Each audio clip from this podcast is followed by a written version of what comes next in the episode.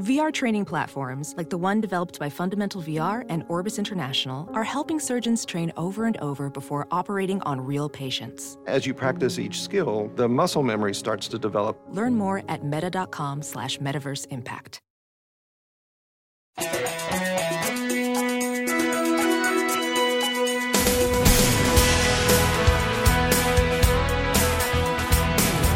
Welcome to Hollywood and Levine. I am Ken Levine, your podcast host. And uh, this week, more questions. I did this feature earlier asking you guys to send in questions at Hollywood Levine at Outlook.com. And a lot of you responded, and I did it once before, and it was very well received. So I'm going to do it again this week because A, you liked it, and B, the guest I had scheduled had to reschedule. So I got to come up with something last minute. And that's what this is. But again, fortunately, I have a, a lot of very good questions to answer. And hopefully, this will be a very entertaining and informative episode. So uh, let's start out. Actually, I'm going to answer questions from only two people because both of these gentlemen sent in multiple questions and uh, they had a lot of really good ones. So I thought, uh, what the heck? A good question is a good question. So I'm going to answer a question, actually, like, uh, four or five from a gentleman named Richard Below. So, Richard, thank you again for reaching out at Hollywood Levine at Outlook.com. And these are his questions. First one is What do you think is the balance between director and writer? Often you hear that movie is going to be directed by Ken Levine, so you know it will be great.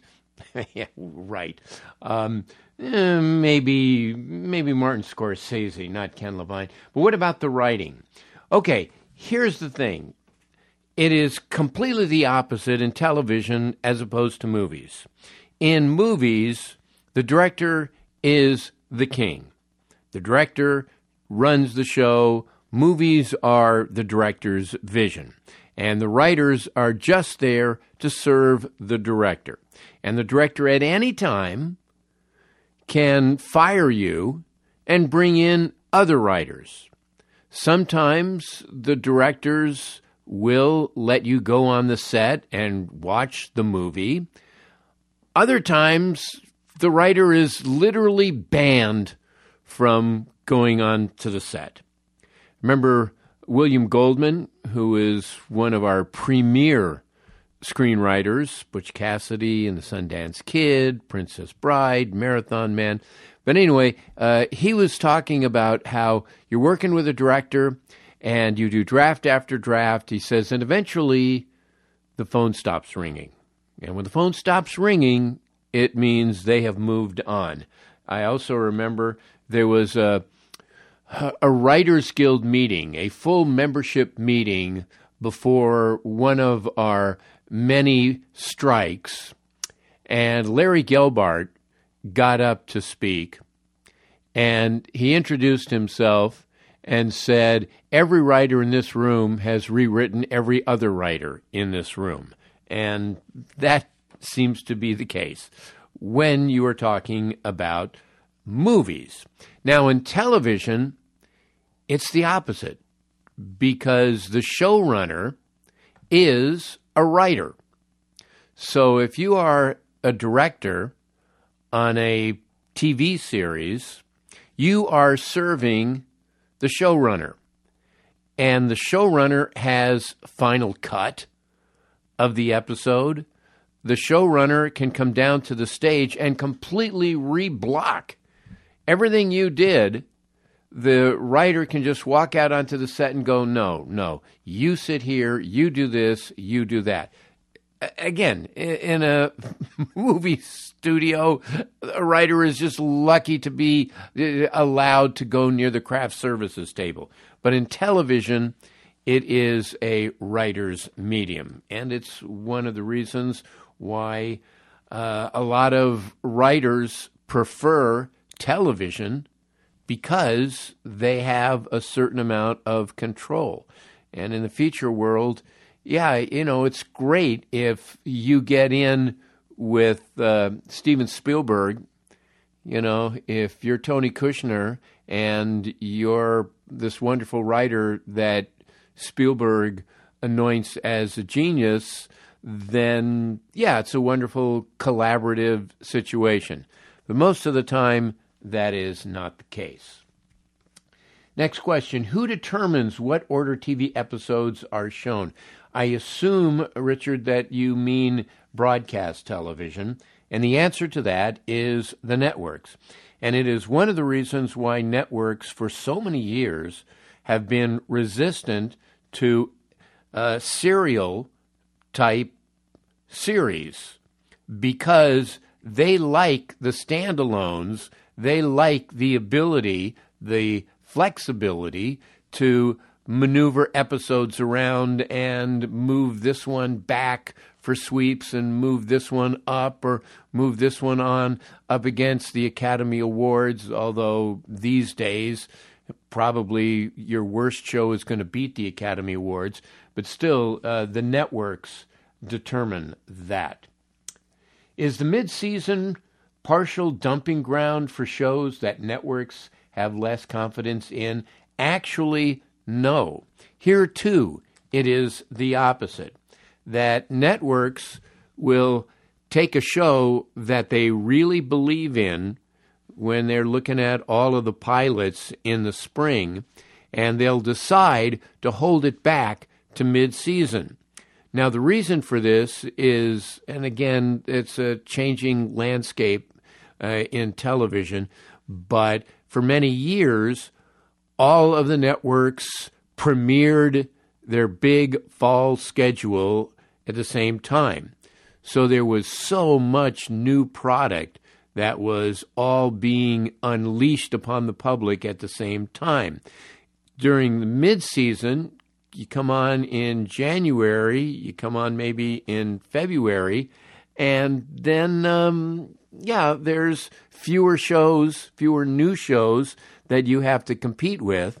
And uh, I can't think of any at the moment, but there are probably hundreds of examples of shows that started out mid season and then became long running hits. Jeffersons, okay? I remember the Jeffersons started out as a mid season show. So, uh, yeah, if your show goes on in January, that's fine. Except, again, dealing with the networks here. If you go on in the fall and you make your 13 episodes and the show is doing pretty well, you get a back nine. But if you go on in January, even if your show does great, you're just going to make the 13 or 12 or 8 or whatever the order was. You're not going to get to do any additional episodes. So that's really the one downside of premiering during uh, mid season. Now, March. If a show comes on in March or April, then chances are, yeah, that is a dumping ground. That is the network just playing these shows just to try to make back some of the money. But if a show goes on in March or April, chances are it is dead. Now, there have been examples of shows. I can't think of any, but there have been examples of shows that started out in March and really caught on and suddenly were hits. But that was to the surprise of a network. I mean, look at uh, it just premiered a few weeks ago, uh, Night Court. Well, Night Court is doing okay for NBC, getting a one share, which today, oh my God, you know, they're over the moon that it's getting a one share. Uh, successful dramas are getting a 0.5 share. So, but um, that show sat on the shelf for a year. That's how much confidence NBC had in that show. It was supposed to be on I think uh, last fall, and, and, and, they just kept pushing it back.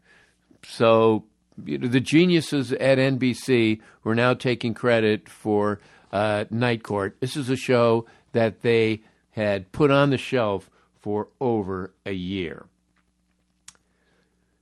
Okay, Richard also asks How long do you think a show needs to find its voice and path? Well, it's hard to put a number on that, and there are some shows that find their way right from the get go, but I would say between a half a year and a full season. You know, you need a few shows just to see what works, just to see what the actors' abilities, what their limitations are, whether or not uh, a character surfaces that becomes a, a breakout character, uh, kind of like the Fonz. That's the famous example of the Fonz in Happy Days, or the Alex Keaton, Michael J. Fox character in Family Ties. Uh, you need to have that flexibility to see where the show goes. And usually they can make um, some corrections and maybe improve things or just kind of find a sweet spot. But a lot of times, if a show starts out and it's bad or it's really in trouble, then it's pretty much dead. And the only example I can think of of a show that started out that was pretty horrible, where they made a mid course correction and it turned into a terrific show, was Parks and Recreation. Uh, I think the changes they made in that show um, really, really turned things around. But I can't think of many other examples. And when you have a bad show, Every week you're trying something new. Every week, let's try this direction. Well, let's uh, cut out the home life. Well, let's bring in this actor. Well, let's change the opening theme. Well, it's like every week you're tinkering with it, but you're moving the deck chairs around the Titanic. What can prevent a show from being fixed? This is very simple the answer casting. Everything else can be fixed. You know, even a parks and recreation situation. But if you have the wrong people, you are dead. And it is why I hate the casting process. People say, oh, it must be fun. All these actors come in and eh, you're meeting them and they're reading your script. And isn't that fun? No, it's not. Yes, it's fun to meet the actors, but uh, you just know you're under such pressure because if you make the wrong decision, and it's so subjective, then your show is sunk. So that would be my answer to that. It is casting.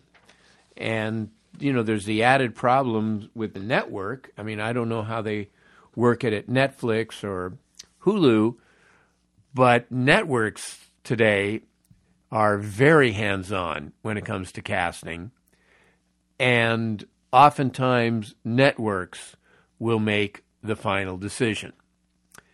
We had this happen on the last pilot we did, where the network forced us to take a particular actor to star in it. He was wrong. We knew he was wrong. We tried to write to fix it. It, it, it was just wrong. And the show never got on. But we knew from day one that we were dead in the water.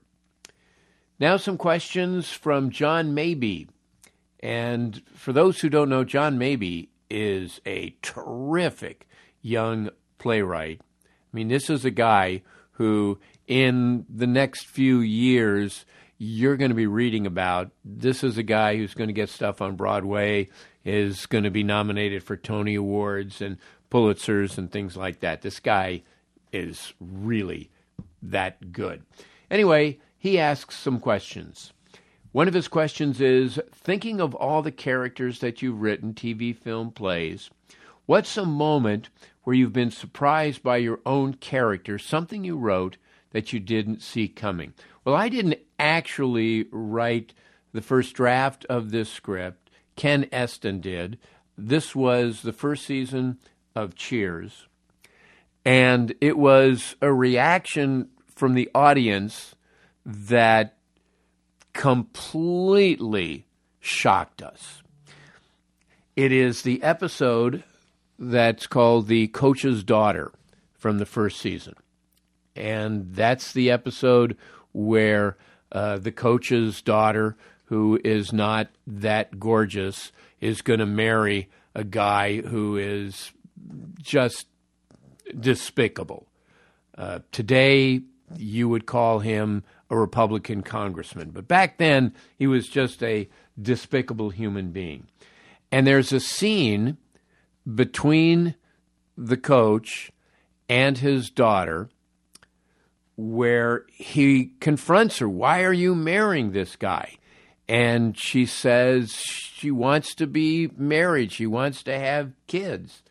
And she says, you know, look at me, you know, basically saying I'm not that attractive.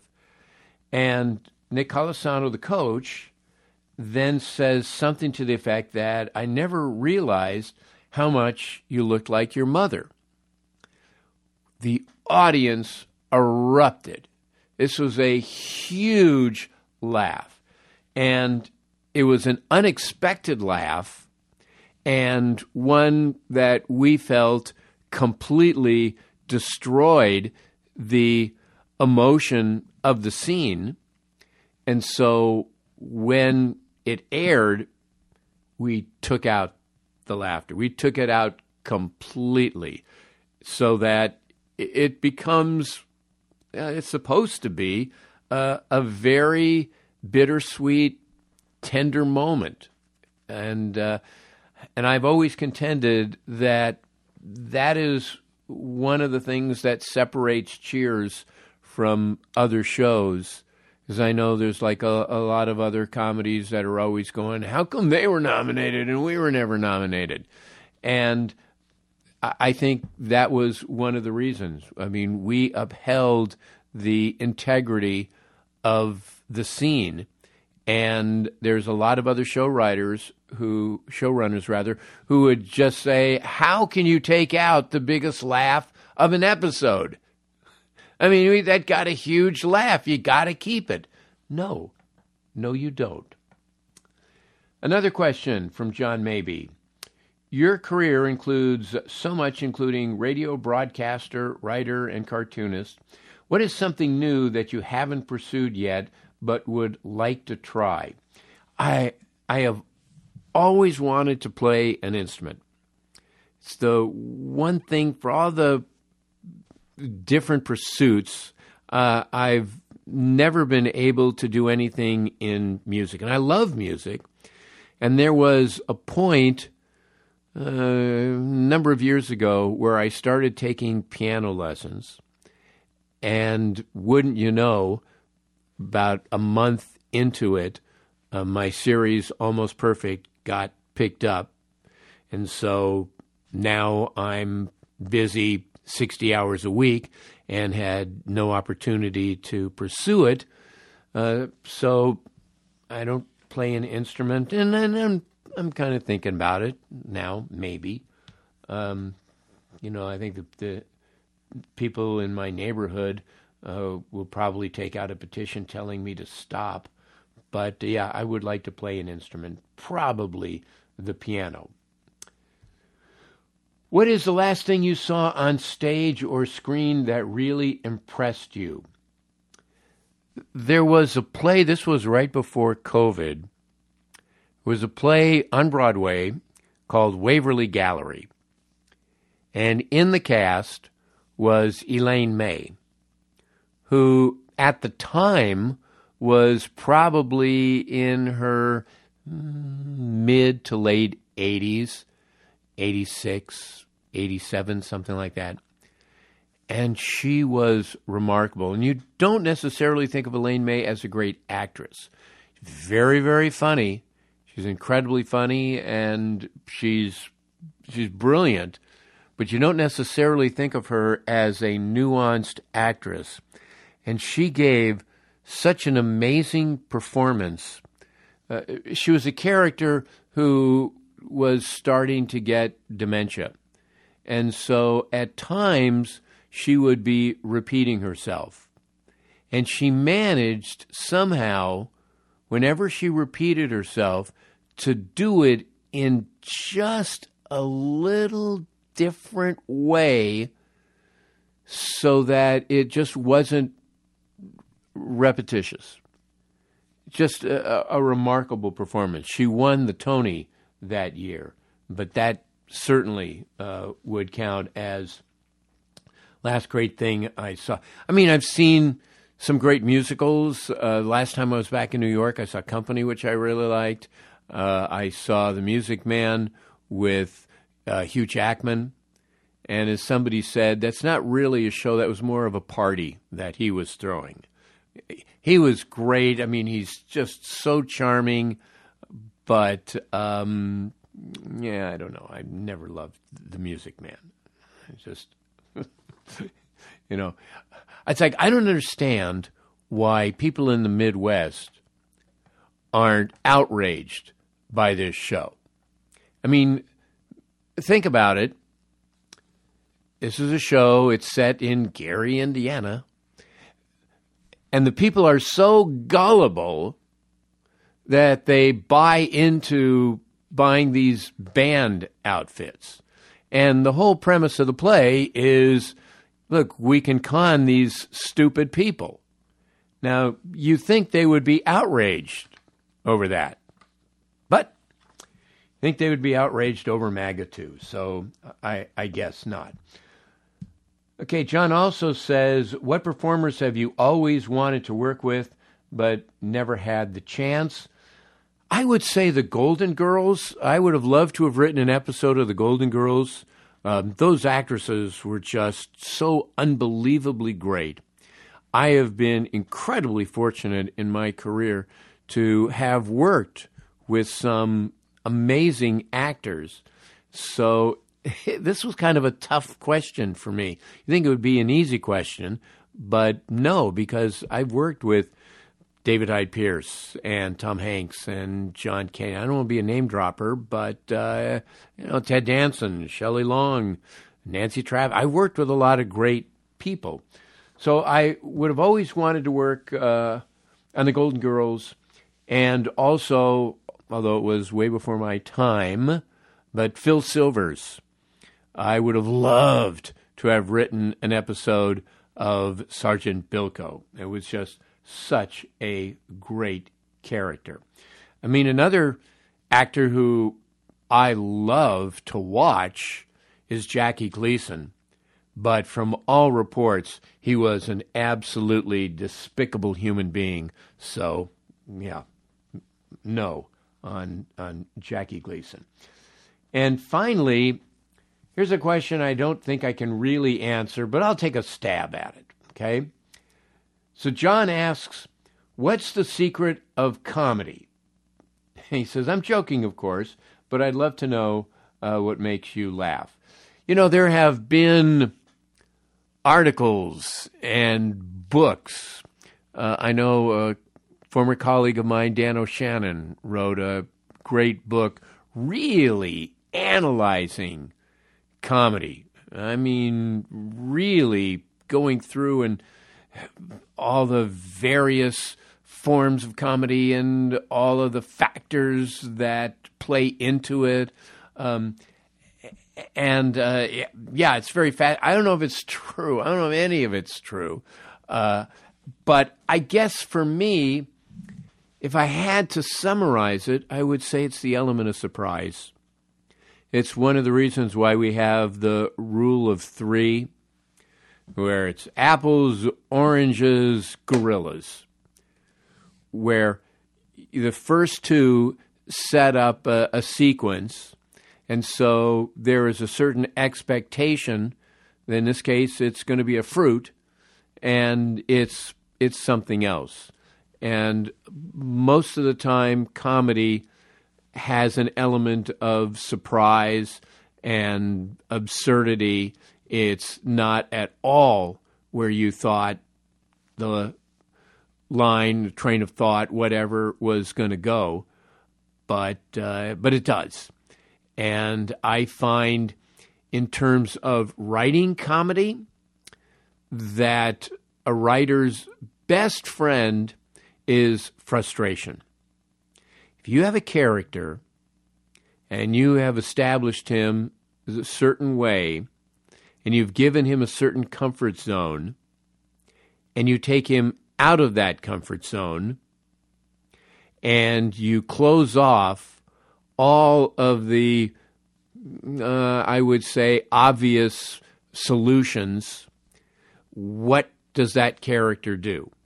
Oftentimes, people will somewhat act out of character. Uh, and that's kind of where you get your comedy. So that's sort of the short answer to that. And that will do it for questions this week. Again, if you have a question, uh, if you guys enjoy this particular feature, uh, I will continue to do it on a semi regular basis. Hollywood Levine at Outlook.com is my email address. Again, that's Hollywood Levine at Outlook.com. Our thanks, as always, to Adam and Susie Meister Butler, Howard Hoffman, John Wolford, Bruce, and Jason Miller. Uh, you can follow me on Instagram, see some of my cartoons, Hollywood and Levine. Uh, I haven't uh, basically pimped out for a um, five star review in quite a long time. So let me be a, a shameless uh, shill and ask for a five star review. And that'll do it for this week. Thanks for listening. Hollywood and.